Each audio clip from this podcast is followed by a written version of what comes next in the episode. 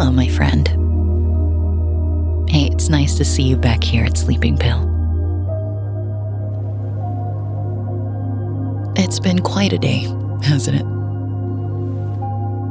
I've been asked a few times in my life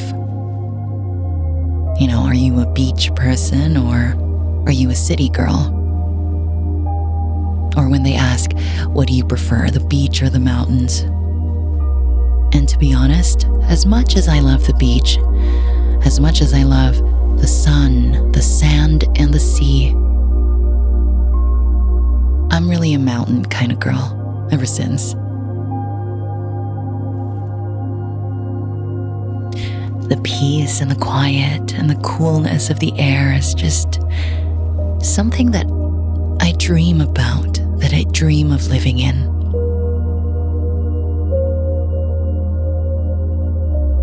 The log cabin aesthetic has always been one of my favorites. In fact, it is a lifelong dream of mine to wake up and look out my window and all I see are trees.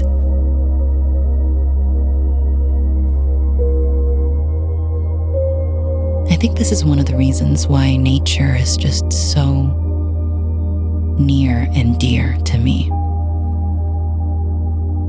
Because I've met many people, many friends, who are one of those who just really cannot stay in something like that. And that's okay, you know, that's that's their thing. And if that's you, it's fine.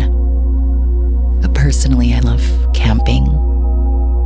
I love the sound of crackling firewood. I like sitting in the grass under a tree and feeling the breeze. One of my favorite sounds is listening to the wind blow through the leaves. And even if you're a city type of person, if you're someone who is very comfortable living in a building and going through the daily commute in the city, nature is still a very important factor in your life. It's in what you eat it's in what you drink, it's in the air that you breathe.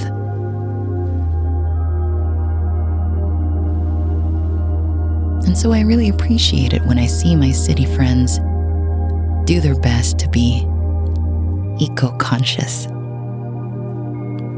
This is something, after all, that benefits all of us. As we've often heard, we only have one home And the more we take care of nature, the more nature takes care of us. And so tonight, I'm going to read you a lovely poem by William Wordsworth.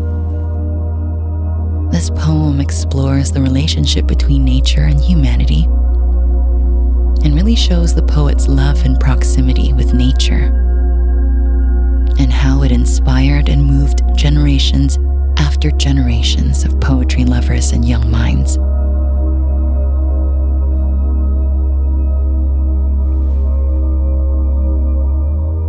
So sit back, snuggle deeper, and don't think of anything else but the sound of my voice.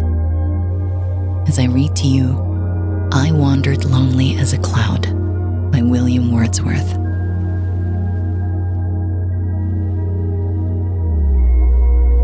I wandered lonely as a cloud that floats on high o'er vales and hills. When all at once I saw a crowd, a host trees, fluttering and dancing in the breeze.